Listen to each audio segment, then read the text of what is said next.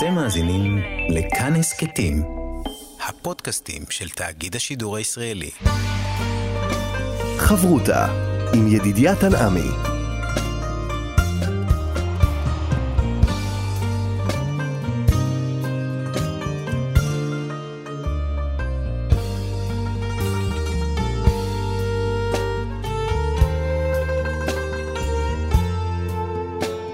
שלום, כאן מורשת חברותא לימוד משותף עם רבנים ואנשי חינוך בנושא תנ"ך, הלכה ואמונה. היום אנחנו לומדים אמונה יחד עם הרב מתניה ידיד, ראש מרכז ספרא לחינוך וזהות. וכאן ליד המיקרופון, ידידיה תנעמי, שלום לך, הרב מתניה ידיד. שלום. אנחנו uh, רוצים להיכנס לפרשת uh, כי תישא, כאשר הפתיחה היא פתיחה של uh, מפקד, של מניין העם. ומיד עולה השאלה, למה צריך למנות את העם? הרי הם ממש יוצאים ממצרים, אנחנו יודעים פחות או יותר כמה נמצאים, ו... אז מה המטרה?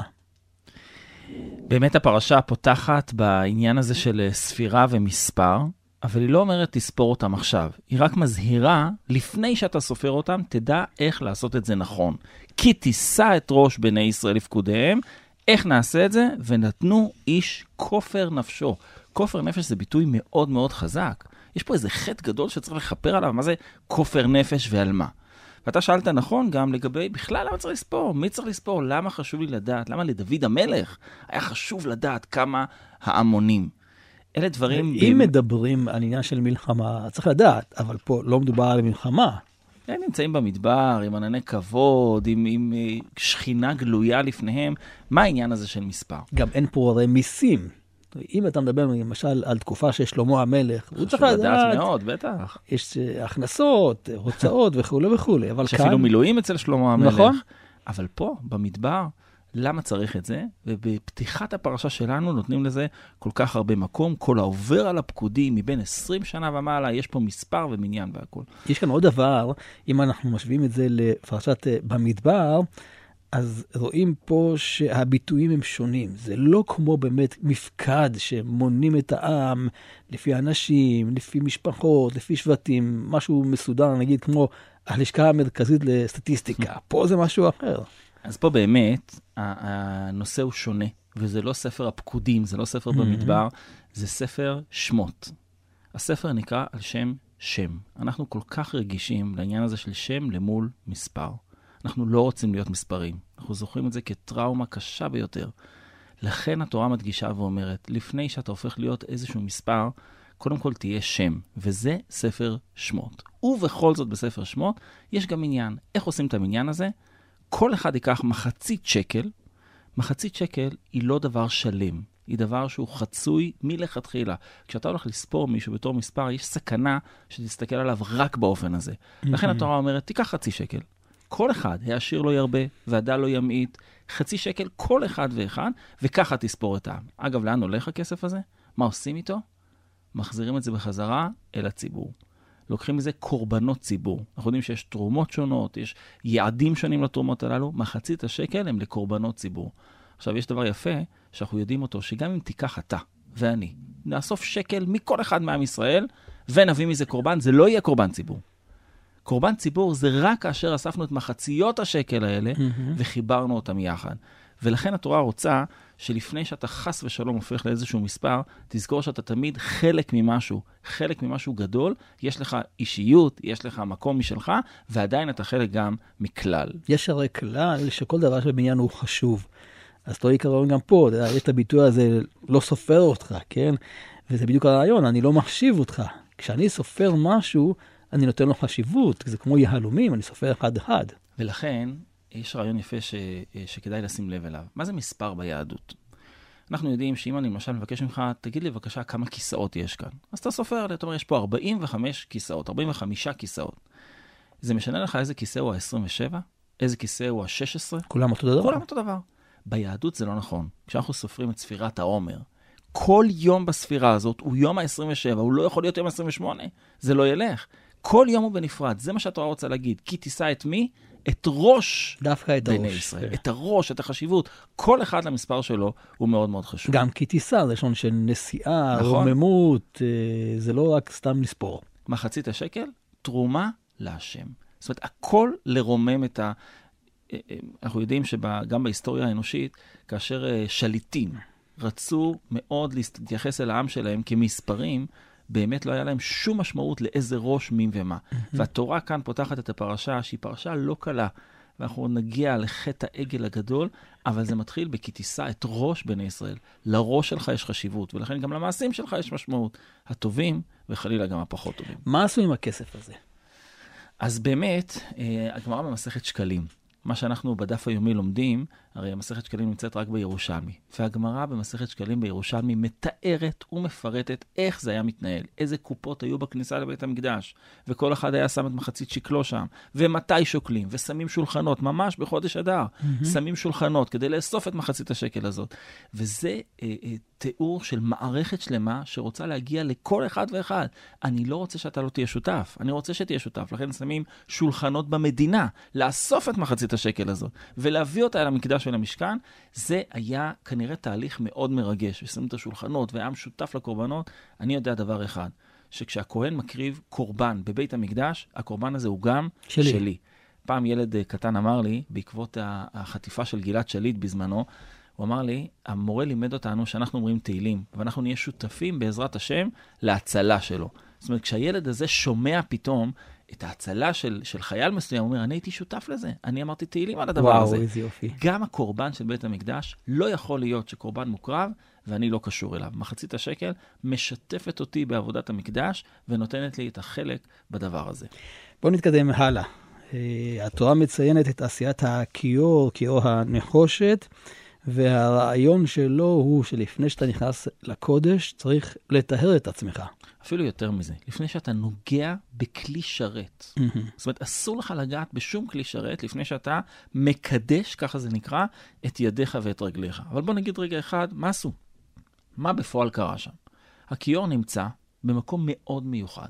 הוא נמצא בין המזבח החיצון, שאין שם תקרה, זה מקום שהוא חלל פתוח, לבין אה, אה, ההיכל הפנימי. בין ההיכל, ששם יש את המנורה ואת השולחן לכם הפנים, את המזבח, לבין המזבח יש כיור. משמעות הכיור היא, כמו שאנחנו אגב עושים בתחילת היום.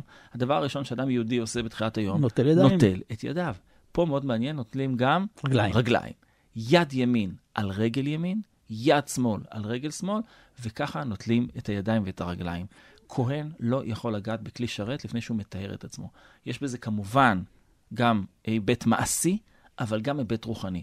אתה לא נכנס אל הקודש בפראות. אתה לא נכנס אל הקודש לפני שאתה שטפת את ידיך ואת רגליך. לא צריך להזכיר, אבל כמובן שגם נטילת ידיים שלפני האוכל, שקשורה לקודש, לתרומה וליכולת mm-hmm. שלנו לעצור רגע, לא להתנפל, לא להגיע מיד באיזו אה, חפיזות גדולה אל הקודש, אלא לעצור, להתקדש, ואז להמשיך יש כאן עוד דבר אולי גם סמלי, שאתה מדבר על ידיים, רגליים, זה בעצם האיברים שמבצעים את הפעולות בחוץ. כלומר, זה לא המחשבה, זה לא הדיבור, אלא העיסוק החיצוני. וזה מראה שגם הדברים שקשורים לעיסוק חיצוני, אנחנו מחברים אותם לקודש על ידי הנטילה. אז הנה, הזכרנו את אה, מסכת שקלים לפני רגע, והזכרת כן. עכשיו את קידוש הידיים והרגליים כהיבט של גם מעשה חיצוני שחייב להגיע פנימה. אני אתן לך דוגמה שניתנת במסכת שקלים. מה קורה לבגד של כהן שהתלכלך תוך כדי עבודה? הרי לא יכול להיות שכהן בבית המקדש לא יהיה מטוהר, לא יהיה נקי. הוא לוקח בגד חדש. מחליף. מחליף, לא אבל מכבס. לא מכבס.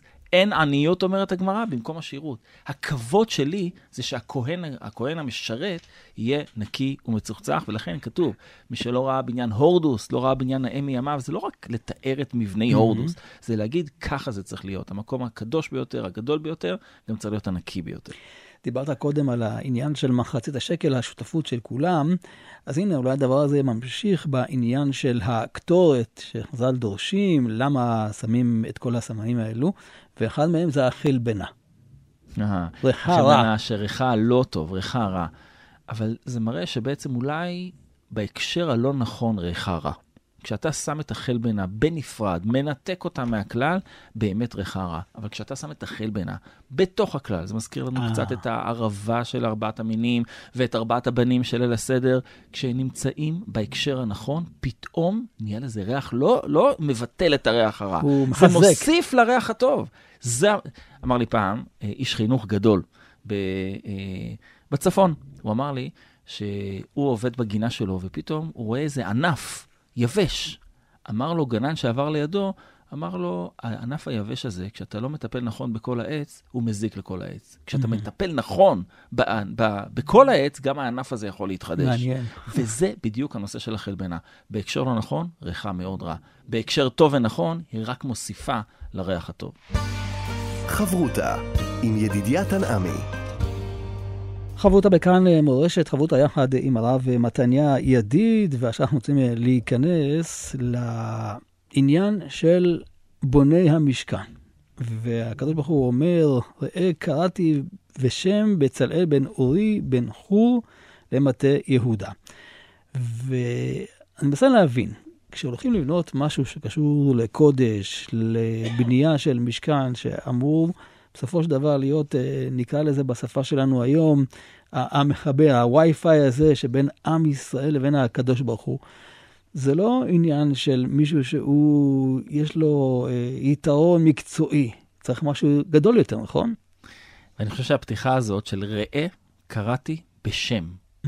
שוב הוא שם. מבקש ממשה, א', ספר שמות, שם, ודבר שני, מה זה ראה? ראה, איפה, איפה הוא יראה? מה, מה הקדוש ברוך הוא אומר למשה? זה, אנחנו כל כך רגילים לפסוקים שאנחנו לא תמיד שמים לב אולי לכל מילה. ראה, התבונן, התבונן, תראה, יש כאן משהו מיוחד. תתבונן באופן מיוחד באיש הזה שנקרא בצל אל, בצל אל. באמת הרמב"ן כאן מביא מדרש מאוד מאוד יפה על מה זה ראה קראתי בשם. המדרש אומר, הראה אותו ספרו של אדם הראשון. שמה כתוב שם? ואמר לו, כל אחד התקנתיו מאותה שעה. לבצלאל הייתה שליחות בעולם הזה, ובצלאל שגדל וצמח ועבד גם על עצמו, הצליח להגיע לאותו מקום של שליחות, ובעצם להיות ראוי להקמת המשכן. עכשיו, כמו שאמרת, בוודאי לא מדובר כאן באיש מקצוע בלבד, שיכול להקים את המשכן באופן הנכון. ראה קראתי בשם. השם המיוחד הזה כבר כתוב על ספרו של אדם הראשון, ובצלאל היה ראוי לאותה מלאכה, והתורה מפרטת. התורה כן. מפרטת למה הוא היה ראוי. בדיוק. התכונות הללו, רוח אלוהים, חוכמה, תבונה, דעת, כל אחד בטח מייצג משהו אחר, איפה הפעם הראשונה שהמילים רוח אלוהים כתובה? בריאת העולם. ביום הראשון, הפסוקים הראשונים של התורה, כן, רוח אלוהים מרחפת על פני המים, ואמלא אותו כאן, רוח אלוהים. האם זה קשור לבריאת העולם? האם יש כאן תכונות שכמו שהעולם נברא בתכונות הללו, צריך גם לבנות את המשכן בתכונות הללו? התשובה היא בוודאי כן. התכונות הללו שכתובות אצל בצלאל, הן כתובות גם בבריאת העולם. השם בחוכמה יסד הארץ, כונן שמיים בתבונה, בדעתו תהומות נבקע. הוא פסוק בספר משלי. זאת אומרת, הקדוש ברוך הוא רוצה להעניק לבצלאל משהו מהכוח הזה של בריאת העולם. אגב, איפה אנחנו מזכירים עוד פעם חוכמה, בינה ודעת? כל יום, שלוש פעמים, בתפילה. אתה חונן לאדם דעת, הוא מלמד לאנוש בינה, חונן הוא מאיתך חוכמה. מה שבצלאל קיבל כאן. יפה. חוכמה, בינה ודעת. עכשיו, ידידיה, מה, מה מה זה? התפילה הזאת? לא, אגב, אוקיי. מה זה התפילה הזאת בכלל? אני יודע מה זה להתפלל על אדם חולה. כשאדם חולה, אני רוצה שהוא יבריא. אני רוצה שהוא יעבור ממצב אחד למצב אחר. אתה התפללת פעם על אדם שהיה לא כל כך חכם, ופתאום אחרי התפילה שלך, הוא פתאום נהיה חכם. מה זה אתה חונן? אני מבקשים ממך חוכמה, בינה ודעת. אנחנו מבקשים להתחבר לכוחות היצירה של העולם. כל אדם, ולא משנה ה-IQ שלו או החוכמה שלו, יכול להיות שותף ביצירה הזאת. זאת התפילה שלנו. אתה חונן לאדם דעת, אנחנו יודעים שהצלחת לעשות את זה תמיד. אנחנו מבקשים גם להתחבר לאותם כוחות יצירה. בואו ננסה להבין מה ההבדל ביניהם, כל התכונות הללו. אז אה, אם נגיד את זה בקצרה, כולנו מכירים משפטים שקשורים לחוכמה, לבינה ולדעת. למשל, בחוכמה. חוכמה זה איזה הוא חכם הלומד מכל מכל אדם. זאת אומרת, חוכמה זה היכולת לקבל. למשל, איך נקרא אדם גדול בתורה? תלמיד חכם. חכם. תלמיד אבל, תלמיד, שהוא מקבל. כי הוא מקבל מכולם. התלמיד החכם האמיתי יכול להקשיב לכל תלמיד שלו, מכל מלמדיי השכלתי. זאת תכונת החוכמה. החוכמה זה יכולת לפתוח את הלב, להבין שאני לא יודע הכל, ולהקשיב. לעומת זה, בינה, זה נקרא להתבונן. להבין דבר מתוך מתוך דבר. דבר. זאת אומרת, לקחת את כל מה שקיבלתי מרבותיי, הקשבתי להם היטב, החכמתי, ועכשיו אני לוקח את הדבר הזה ומתבונן בו, יוצר ממנו משהו חדש על בסיס מה שקיבלתי. זה היכולת להתבונן. אגב, על האישה כתוב, ויבן אלוהים את הצלע. ויבן, לשון בינה. היכולת של דווקא האישה להתבונן היא גדולה יותר, אומרת התורה. זה נקרא לקחת את מה שקיבלתי ולעשות ממנו וליצור משהו חדש. אפילו מבחינה ביולוגית זה נכון, לקחת את, ה, את השורש וליצור ממנו משהו חדש. לעומת זה, דעת זה כמו וידע האדם את חווה אשתו. זה כבר להתחבר. חיבור. זאת אומרת, יש כאן שלוש כוחות, שלושה כוחות שונים, שכל אחד מיועד למקום אחר. אני מחכים, אני מתבונן, ואני גם יודע. ואת כל זה צריך במשכן. את כל זה צריך במשכן. אי אפשר להקים את הווי-פיי כל כך יפה שקראת לזה מקודם, את החיבור הזה בין השם לבין עם ישראל, אם אין לך את התכונות הללו. ואני אומר שוב, אנחנו מבקשים על זה כל יום בתפילה, את היכולת שהקדוש ברוך הוא ייתן לנו בעזרת השם את הכוחות ליצור, לבנות משהו, ליצור את הווי-פיי הזה בין הקדוש ברוך הוא לבין עם ישראל. למה צירפו לו את אה, אוהליה בן אחיסמך למטה דן? דן, מאוד מעניין, זה השבט, אולי, ה... ה... כתוב שהם נפלטי הענן. כן. עד כדי כך. דן לכאורה היה השבט הקטן ביותר מבחינה מספרית, הרחוק ביותר מבחינת המיקום שלו בענן, וגם המקום שלו בדגלים. אתה לוקח את בצלאל בן אורי, ואתה לוקח את האוליאב משבט דן, ומצרף אותם ביחד. את אתה אומר, מטה יהודה ואת מטה דן. מטה דן. ממש, אתה מצרף אותם ביחד להגיד שהמשכן באמת שייך לכולם. ולכן, אמנם כתר כהונה, כתר מלכות, לא שייך לכל אחד. אבל במובן הזה, החיבור אל המשכן, החיבור הזה אל, אל, אל, אל ארון הברית, כל אחד שייך בו, ולכן גם שבט דן וגם שבט יהודה יהיו שותפים בבנייה הזאת. לתורה מאוד חשוב להדגיש את השותפות הזאת ממחצית השקל של תחילת הפרשה שלנו, ועד לבניית המשכן של אמצע הפרשה שלנו. עכשיו, אנחנו מכירים את המדרש הזה של הסדר של הבנייה של המשכן. מה קודם למה? האם החלק החיצוני ואז? כלים? נכון. ובסופו של דבר, משה רבנו, בוויכוח הזה שבינו לבין בצלאל, אומר לבצלאל, אתה צודק. קודם כל בונים את המשכן, ואחר כך מכניסים את הכלים. עכשיו תראה את הגדולה של שניהם. משה אומר לבצלאל לעשות משהו. בצלאל, לא בגלל שזה משה רבנו, לא ישאל אותו שאלה. לא יגיד לו, רגע, אבל זה לא הגיוני.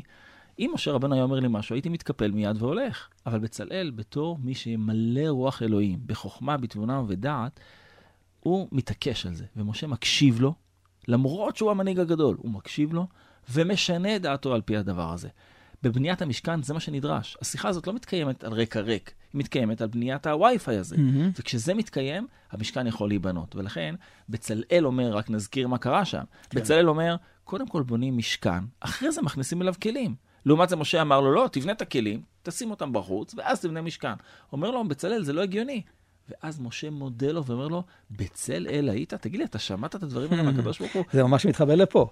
נכון, נכון, ועמלא אותו רוח אלוהים. הקדוש ברוך הוא נותן לו איזושהי אה, מתנה גדולה מאוד של כוחות יצירה, שגם מצליחים להתמודד מול משה. ומשה, הענב הגדול באדם, החכם הגדול באדם, במובן הזה, מקבל. שמקשיב, מקבל, משנה ומודה לו אפילו. אבל מה היה הסברה של משה לבוא ולשנות, אם כך הקדוש ברוך הוא ציווה? כי כמו, אני חושב שבמובן הפשוט, כולנו חושבים שהדבר העיקרי במשכן מהו? הכלים. מה חשוב יותר מהמשכן, מה לפי סדר מהמזבח. מהמנורה? סדר החשיבות. קודם כל הכלים. הם הדבר המרכזי והעיקרי. אחרי זה תבנה את, ה, את המבנה. אבל בצלאל אומר לו, לא, כדי שיהיה מקום לכלים הללו, אנחנו מכירים את זה עם אורות וכלים, נכון? מהמם. שאתה צריך שיהיה אורות, שיהיה להם כלים מותאמים. אתה צריך לבנות קודם כל את המסגרת. אתה לא מביא ילד קטן, מלמד אותו הכל, אתה בונה לו מסגרת, אתה בונה לו את המקום, וממילא אז יכול להכניס גם כלים. חברותה עם ידידיה תנעמי. חברותה כאן אה, במורשת, חברותה יחד עם הרב מתניה ידיד, אנחנו עוסקים בפרשת אה, כי תישא. ועכשיו לסיפור הגדול של חטא העגל, הדבר המרכזי בפרשה. וננסה להבין בעצם מה קרה שם, למה העם הגיע למסקנות כאלו אה, מוטעות, ואפילו שאהרון ניסה למשוך את הזמן, הוא לא הצליח, בסופו של דבר החטא הזה תופס אותנו עד אה, היום. והביטוי הזה, והיה העם כי בושש משה לרדת מן ההר, זה הלחץ של חוסר הסבלנות, ואז ויקהל העם על אהרון, ואז הם מבקשים, קום עשה לנו אלוהים אשר ילכו לפנינו, כי זה משה האיש אשר אלינו מארץ מצרים, לא ידענו מה היה לו.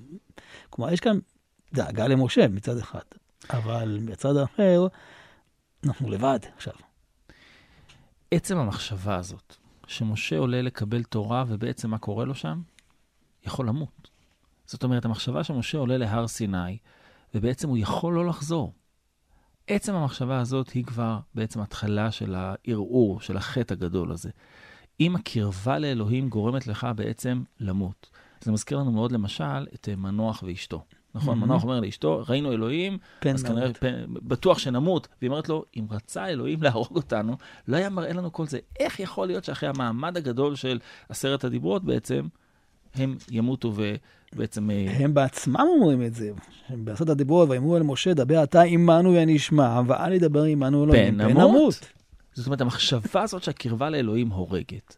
ואהרון שיודע את האמת, אהרון שיודע שאם משה ירד, גם אם זה ייקח עוד זמן, מנסה, כמו שאמרת, לעכב אותם. עכשיו, אני רוצה לתת את, ה, את המדרש שרש"י מביא. רש"י מביא מדרש מאוד מעניין, שזה לא היה רק חשש או חוסר סבלנות, או השטן בא וערבב. תראה את המדרש, מה הוא אומר. בא השטן וערבב את העולם. לא עשה איזה פירוטכניקה מקומית, ערבב את העולם, והראה דמות חושך ואפלה וערבוביה, כדי להגיד להם, ודאי משה אמת. אם החשש מקנן בלבך, מאוד קל מה לעשות? להעצים אותו. להגיד לך, אני כבר רואה את הכל, אני רואה את החורבן רואה מגיע. שחורות. רואה שחורות. אם היית מאמין, אם עם ישראל, במעמד הר סיני, כשמחכים למשה, 40 יום הם חיכו, אהרון מנסה לעכב אותם, חג להשם, מחר, מנסה לעכב אותם קצת. אבל זה לא התחיל שם, זה לא התחיל באותו יום. זה התחיל מאותו רגע, כמו שאמרת, שהם אמרו, דבר אתה עמנו ונשמע, ואל ידבר עמנו אלוהים פן נמות. למה בעצם לא הולכים על אלטרנטיבה יותר פשוטה? אהרון. משה לא נמצא, בסדר, בוא, אתה עכשיו ת- תדבר אתה איתנו. למה הם צריכים לחפש אלוהים אחרים? מבחינתם, אהרון הוא שליח כמו משה. זאת אומרת, משה רבנו הוא שליח שלו לאלוהים. הוא לא חוזר, אנחנו לא יודעים מה קורה, לא עם משה, לא עם יש אלוהים. סיכוי שגם לא זה יקרה? אולי אנחנו רוצים אלוהים אשר ילכו לפנינו. לפנינו פירושו יהיו איתנו כל הזמן. אל תיעלם לי ל-40 יום. וההיעלמות הזאת של העם שמחכה, אני מזכיר, זה עם בסופו של דבר שיצא מעבדות לחירות לא מזמן, לא מזמן. ובעצם הם צריכים, כמו שהם היו רגילים במצרים. תראה, אני רוצה להגיד לך משהו ששמעתי, אה, שהוא מאוד מעניין בהקשר של עבודה זרה. אנחנו היום לא מבינים מה זה המושג הזה שנקרא עבודה זרה. לא יכולים לתפוס למה אדם שרואה עץ ואבן, יש לו כמיהה, יצר, להשתחוות להם. אבל תחשוב על אדם שחי לפני אלפיים שנה, 2,200 שנה, 2,300 שנה. הוא בסלון שלו, לכל הגויים שמסביבו, מה היה? פסלים. היה פסלים. כשנכנסת לבית של היהודים, מה היה? כלום. מה חשבו על היהודים? אין לכם אלוהים. אין לכם אלוהים. במה אתם מאמינים? באיזה משהו ארטילאי? אין לכם פסל. לכל אחד שהוא מחשיב את עצמו כאדם רציני ומוסרי, יש לו פסל בסלון, יש לו פסל בחצר. משתחווים אליו. ואילו ליהודים אין כלום. לכן התפיסה, חלק מהתפיסות שרוצות להסביר את האנטישמיות ושנאת ישראל, התפיסות המחקריות אומרות שזה התחיל משם. עכשיו, זו נקודה אמיתית, יש בזה נקודה נכונה. אין לך אלוהים שאתה יכול לתפוס אותו, זה החידוש של כלל ישראל. ולכן, כשהם מבקשים, תעשה לנו אלוהים אשר ילך לפנינו, הם רוצים לראות אותו. ב- משהו מוחשי. משהו מוחשי. מה התיקון של הדבר הזה? משכן? אומר המדרש, משכן. לחלק מהמפרשים, אנחנו יודעים, ויכוח האם המשכן הוא תוצאה של חטא העגל או לא, וגם רצוננו לראות את מלכנו. אחד המדרשים אומר שלעתיד לבוא, הכמיהה תהיה לראות אותו באופן הנכון, להתגלות שלו. חטא העגל הוא בעצם הקדמת המאוחר. הרצון לראות את אלוהים במובן המוחשי, למרות שהיו אחרי מעמד הר סיני, הם עדיין לא היו כשירים לכך. הרב מתניה, אם אתה מתבונן על- הדברים שלהם, אפשר גם להתבונן בצורה, נגיד, אה, יותר חיובית. זאת אומרת, אה, זה לא שעכשיו אה, פרקו עול לגמרי ועבדו עבודה זרה, הם אומרים, אלה אלוהיך ישראל. זאת אומרת, הם כן רוצים להתחבר לאיזה משהו שהוא אלוהים. זה לא שהם... מנסים לא, רק למרות- לפרוק. לא, כן, אבל למרות שבתהילים כתוב ויאמרו, נכון? כן, כן, לא, אבל אתה עדיין, יודע, הכוזרי, זה מה שאני רוצה להגיד, הכוזרי מסביר. בסדר. אה, אז איפה הפסקתי? לא? תתחיל מההתחלה. טוב. הרב מתניה, האם אפשר להתבונן על הבקשה הזאת שלהם באופן חיובי? זאת אומרת, כן, אה, אה, הם רוצים להיות מחוברים אל הקודש, רק חסר להם הדבר שיחבר ביניהם, כמו שהוא המתווך, כמו שהם ביקשו במעמד הר סיני, והנה המתווך נעלם, אז הם מחפשים אלטרנטיבה אחרת. רבי יהודה הלוי, בספר הכוזרי, בעצם אומר את מה שאתה אומר. האם היה שם רצון רק אה, לעבוד עבודה זרה, ללכת לצד האחר והשני, או שבאמת היה שם, היה כאן בקשה שעם שיצא מבית עבדים מסוגל לבקש אותה, לא כדי למרוד, אלא כדי ל, אה, בעצם להתקרב, כדי שיהיה להם משהו שאפשר להתקרב כן. דרכו. זה מופיע לדעתי, כמו שאמרת בפסוק, ויקח מידם, ויצר אותו בחרת, ויעשהו עגל מסכה. מה קורה מיד? ויאמרו, אלה אלוהיך ישראל, אשר העלוך מארץ מצרים. כלומר, הם כן נותנים קרדיט להעלאה מארץ מצרים, כלומר, וזה לאותו כוח. מצד אחד נורא ואיום. כן. מה, הפסל הזה שעשיתם לפני רגע, הוא הוציא אתכם מארץ מצרים? מה קורה כאן? מהמם. ומצד שני, אלה אלוהיך ישראל. חלק מהמפרשים מסבירים, ומופיע גם בספר הזוהר, שעל הפסוק, שאו מרום עיניכם וראו מי ברא. ברא אלה. הצירוף של מי ואלה יוצר את המילה אלוהים. וואו. אלה ומי. בחטא העגל, מה שקרה זה שעם ישראל הפריד את אלה ממי. מי זה 50. ואלה, אנחנו יודעים שבעצם זה היכולת להצביע על משהו. מה זה זה? מה זה אלה? אלה זה היכולת להגיד על משהו מסוים, זה הדבר. אלה אלוהיך ישראל. כמו שהיה מי? בשירת הים. זה כמו- אליבן והוא. מצוין. זה אלוהינו זה, כן, הנה אלוהינו זה, קיווינו לו. יוכלו להצביע עליו, להגיד זה. אלה זה הדבר המוחשי. אגב, גם בברכות, מה אנחנו אומרים? ברוך אתה, השם. מה אנחנו מנסים לעשות? להרגיש את הנוכחות שלו כאן. נכון. לעומת זה, מיד אחרי זה עוברים ללשון מי, לשון נסתר, אשר קידשנו במצוותיו וציוונו, לא אומרים, אתה ציווית אותנו. הביטוי הוא כזה, חטא העגל היה תוצאה, בסופו של דבר, של החששות, של ההיעלמות של משה, של היכולת לחוש משהו פיזי מול העיניים. לעומת זה, עם ישראל מבקש גם עדיין להיות מחובר. ולכן ספר הכוזרי אומר, רבי יהודה הלוי אומר, שבעצם החטא שלהם היה אמנם עצום וגדול, הגמרא קוראת לו אגב, כלה מהמם. המזנה תחת חופתה. זאת אומרת, אירוע היום. נורא נורא קשה מצד אחד, מצד שני, העונש שהולך איתנו במהלך השנים, הוא עדיין התפורר לפירורים קטנים. הקדוש ברוך הוא רצה שעם ישראל ימשיך עם אותה מצד אחד כמיהה לרוח, רק בדרך הנכונה. אבל זה לא כל כך פרופורציה, הרי מדברים פה על כמה? שלושת אלפים איש שחטאו, אז למה אתה מאשים את כולם לכל הדורות? אז אמנם החוטאים עצמם אולי היו כמה אלפים, אבל ההשתתפות בחגיגה, וזה היה אחד הקשיים של משה רבנו שהוא יורד. הוא רואה את העם ברעו, לשון להריע, לשמוח. יש הבדל בין אדם שחוטא בסתר, אה. מת, מתעצב, מתבייש בזה, אין בעיה. אבל אם יש אדם ששמח בעבירה שלו, זה כבר מגדיל את, ה, את העונש. אגב, אנחנו אומרים את זה גם בווידוי שלנו ביום הכיפורים. על חטא שחטאנו לפניך ברגליים ממהרות לרוץ לרעה. מה זה רגליים? מה הבעיה בזה שהוא רץ? הוא לא עשה חטא, הוא רק רץ. הרגליים ממהרות, זה השמחה בחטא. כשיש שמחה בחטא, הדבר הזה חמור פי כמה. עכשיו, יש כאן ביטוי מאוד מעניין, שהקדוש ברוך הוא אומר למשה, לך רד כי שיחת עמך. מה זה עמך? זה לא העם של הקדוש ברוך הוא? הוא הוציא אותם ממצרים. זה בדיוק מה שהגמרא אומרת, שמשה אומר לקדוש ברוך הוא. עמך ולא עמי? כשאתה רצית, כשאתה, קרא, כשאתה אהבת אותם, קראת להם בני בכורי ישראל, ופתאום זה עמך ולא עמי, הגמרא במסכת שבת, בדף פט מביאה מדרש מופלא, שמביא בדיוק את הדבר הזה. זאת אומרת, כשיצחק אבינו מנסה אה, ל- ללמד אה, זכות על עם ישראל, גם כשהם כן. חוטאים, גם כשהם במצב מאוד קשה, הוא משתמש בדיוק בדבר הזה. הם בניי ולא בניך? מה זה בניך חטאו? בניי ולא בניך? הם, אנחנו שותפים בזה. אנחנו, נכון, יש שלושה שותפים באדם? כן. האב, האם והקדוש ברוך הוא, גם בתיקון שלו. כולנו אחראים. אנחנו משתפים את הקדוש ברוך הוא בתיקון. ולכן כשהוא אומר לו, לך רד כי שיחת עמך, משה רבנו אחרי זה יעמוד בתפילה, יבקש את החנונים, שהקדוש ברוך הוא יסלח להם. זה עמך בדיוק כמו שזה עמי. הירידה מההר וההתבוננות אה, מלמעלה אל עם ישראל, אתה רואה את ההבדל שבין אה, משה ובין אה, יהושע. יהושע לא תופס אה, מה קורה פה. וזה מאוד מאוד מעניין, השיחה בין משה לבין יהושע. יהושע שומע את כל העם, אבל לא מצליח לזהות מה זה בדיוק הקול הזה. הוא למשל אומר לו, וישמע יהושע את כל העם ברעו, ומה הוא חושב שקורה שם? מלחמה. משה מיד אומר לו, ויאמר, אין קול ענות גבורה, ואין קול ענות חלושה, קול ענות אנכי שומע. יוש- משה מלמד את יהושע בתור מנהיג לעתיד, לזהות. לזהות את הקולות, לראות את הקולות ממש. לא יכול להיות שאתה בתור מנהיג תפספס מה קורה אצל העם. הקול הזה שעולה מהמחנה, משה הרי יורד מההר, יהושע מחכה לו לא ליד העם. יהושע מנותק כרגע מהעם, אבל משה מגובה מקומו, אחרי 40 יום בהר, יודע לזהות את הכל נכון. הוא מבין מה הולך לקרות שם, לא רק בגלל מה שהקדוש ברוך הוא אמר לו מקודם, אלא גם כי הוא מזהה את הקולות. חשוב מאוד שהמנהיג ידע לזהות את הקולות שעולים מן העם. והתורה מלמד אותנו שבדרך מהר סיני לשבירת הלוחות שתקרה עוד רגע, זה עובר דרך זיהוי של קול. משה רבנו יודע מה לעשות כי הוא מזהה. מנהיג שלא יודע לזהות קולות, ייפול גם כאשר הוא יגיע כבר אל העם.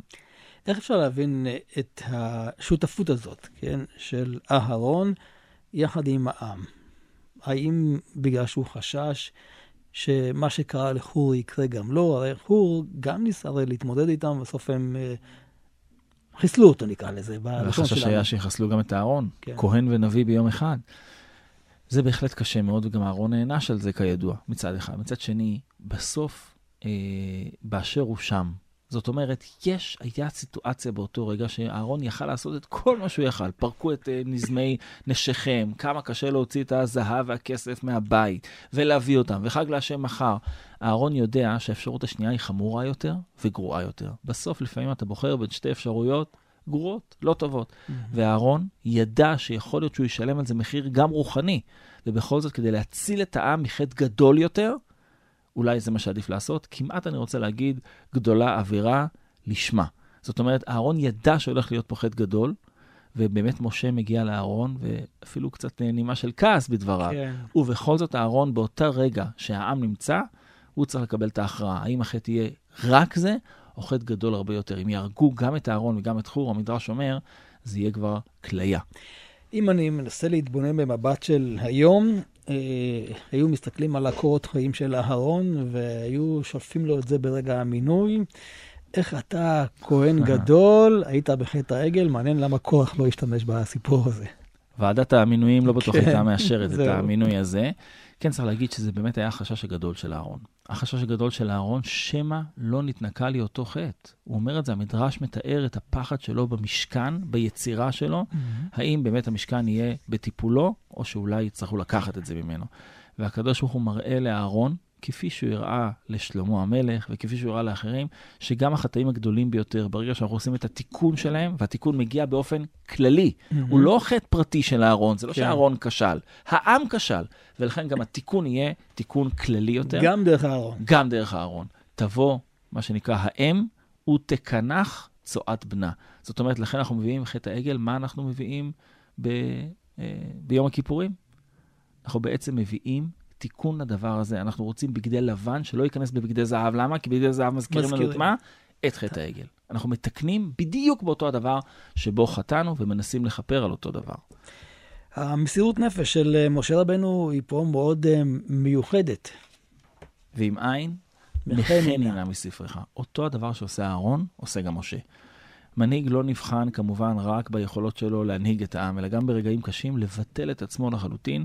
אהרון ומשה, שניהם כמנהיגים, מצליחים לעשות את הדבר הזה. עכשיו, באיזה, אה, כמו שהקדוש ברוך הוא אומר לו, אפילו בצורה מאוד אה, קשה, מי אשר חטא לי ימחנו כן. מספרי, אבל משה רבנו יודע.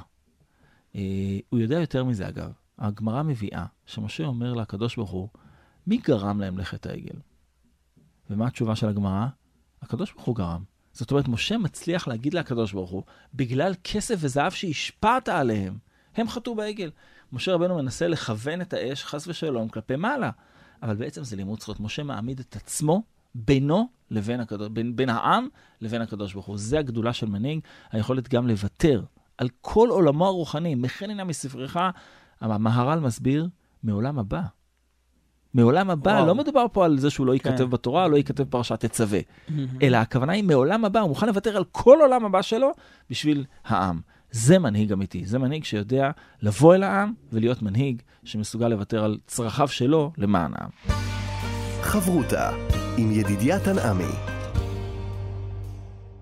חברותה כאן במורשת לקראת חתימת התוכנית, אנחנו רואים איזה רעיון של השראה, דיברנו על חוסר הסבלנות של העם, יש לך בטח מתוך הניסיון שלך הרבה סיפורים כאלה, איך uh, מתקנים את הדבר? אז uh, הזכרנו מקודם את uh, חטיפתו של גלעד שליט ואחרי זה חזרתו. Uh, התקופה הזאת, כולנו זוכרים, הייתה תקופה מאוד לא פשוטה ותקופה קשה. אה, אני זוכר, הייתי אז, עבדתי בחינוך, והגעתי לקבוצת של ילדים אה, בכיתה ג' וד', ילדים קטנים חמודים, כולם ידעו חדשות, זה היה ממש חודש אחרי החטיפה, וכולם עסקו בדבר הזה. ובעצם הם, אה, הפעילות הייתה על הדבר הזה, מה אנחנו עושים, מה אפשר לעשות, ולמען שחרורו של גלעד שליט. אתה יושב מול ילדים בכיתה ד', והילדים הם ילדים חמודים מאוד, אבל קטנים. ואני שואל אותם, מה אתם יכולים לעשות למען שחרורו של גלעד שליט בזמנו? והיה שקט. ופעם אדם חכם נתן לי טיפ, הוא אמר לי, אם יש שקט, תשתוק איתם. בסוף מישהו ידבר והוא ידבר דברים נפלאים. לקחתי את הטיפ הזה והיינו דקה כולנו בשקט. אמרתי להם, אני לא יוצא מפה, אני רוצה לשמוע מכם מה אתם יכולים לעשות. אחד הילדים החמודים מרים יד ואומר, אני אלך לעזה ונשחרר אותו. ואמרתי לו, מותק, אתה במעלית עוד לא עולה לבד, אז אתה יכול לשחרר אותו מעזה. אמרתי לו, אני רוצה לדעת מה אתה יכול לעשות. ובעצם הייתה קצת שתיקה, ואז פתאום אחד, ילד אחד, מרים את היד. ואומר, אנחנו יכולים לכתוב מכתב להורים שלו, לחזק אותם. ילד בכיתה ד' שאומר לי, אני רוצה לכתוב מכתב להורים לחזק. אמרתי לו, רעיון נפלא. אחרי עשר שניות מרים ילד נוסף את היד. והילד הנוסף אומר, אנחנו יכולים לתלות כאן תמונה של אה, החייל, שלא נשכח אותו אף פעם, שכל רגע נזכור אותו. אמרתי לו, תשמע, זה נפלא. הרי כשאני שאלתי אותם, לא ידעתי מה הם יענו. Mm-hmm. רעיונות נפלאים. ואז מישהו נוסף הרים את היד. ואומר, אנחנו יכולים גם להגיד תהילים, אנחנו יכולים להתפלל. אנחנו לא יודעים כמה זמן זה ייקח, אבל להתפלל, אנחנו יודעים. הילדים האלה, במשך שנה וחצי, כל שבת סיימו ספר תהילים לשחרורו של גלעד שליט. הלימוד שהיה שם והסבלנות שנדרשת מאיתנו לטובת הדבר הזה, לימדה אותנו הרבה. אותם ילדים, והסיפור לא נגמר בזה שהם אמרו תהילים. הם ארגנו ביישוב שבו הם גרו, כל שבת, כמו שאמרתי במשך שנה וחצי, כל ילדי היישוב הזה סיימו תהילים. ספר תהילים. עכשיו אני רוצה לשאול אותך, מה קורה לילד שאחרי חמש שנים שומע ברדיו שגלעד שליט שוחרר? מה הוא חושב מיד? אני שותף לזה. אני שותף. זה בזכותי הדבר הזה. ובאמת שמעו והקשיבו. הם שמעו והקשיבו והדבר הזה היה בליבם. זה נקרא סבלנות. למה? כי לא הבטחנו להם שום דבר. לא אמרנו להם, תשמעו, תקראו תהילים, הכל יהיה בסדר. לא אמרנו להם, תתלו פה תמונה שלו, תכתבו מכתב להורים, בטח זה ישמח אותם וירגש וזהו. לא, אמרנו להם, יש כאן תהליך ארוך מאוד, שחלק ממנו זה היכולת שלי להיות בסבלנות כלפי המציאות. אני אגיד לך אפילו יותר מזה. מה זה אומר שאני חסר סבלנות? מה זה אומר שאני מבקש מהקדוש ברוך הוא משהו, מתפלל עליו, והדבר הזה לא מתרחש? מה זה אומר בעצם? יש לי ציפייה מאוד מאוד מדויקת ומסוימת. אני מתפלל, אני רוצה שזה יתבצע. האם אני מבין, אנחנו נכנסים עכשיו לחודשים של אדר וניסן, תהליכים מאוד מאוד מאוד ארוכים שקרו לעם ישראל. האם ילד בשושן הבירה, בסדר? שושן הבירה, או ילד במצרים, ידע מה הולך להיות מחר? ידע מה הולך להיות מחרתיים? התשובה היא לא. האם הוא חיכה כל הזמן לפקוד פקדתי? האם הציפיית הגאולה שלו הייתה ל- ל- למשהו שיקרה מיד עכשיו, או למשהו שאולי יקרה בעתיד? חד משמעי, מה שמחזיק את עם ישראל באלפי שנים האחרונות, הייתה ציפיית הגאולה הזאת.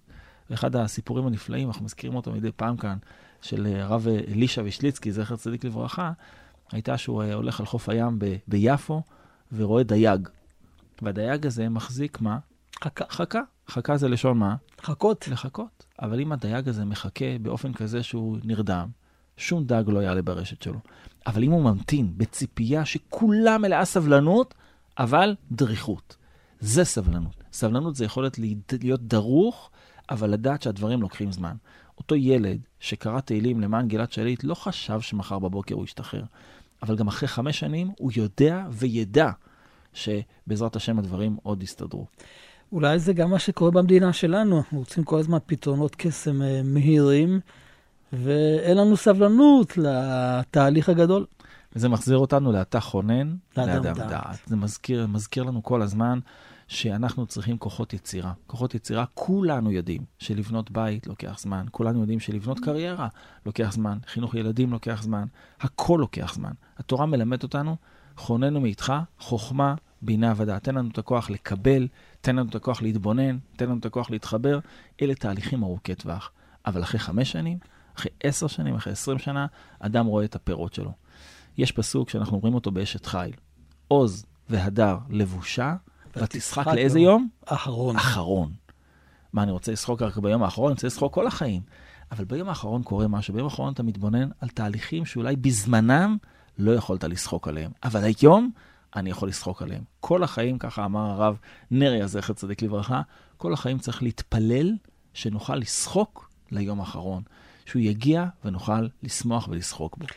הרב מתניה ידיד, ראש מרכז ספרא לחינוך וזהות, תודה רבה לך. תודה. אנחנו נשוב וניפגש בחברותה הבאה, וניתן להאזין לשידור הזה באתר כאן, מורשת ובשאר יישומי ההסכתים. אתם מאזינים לכאן הסכתים, הפודקאסטים של תאגיד השידור הישראלי.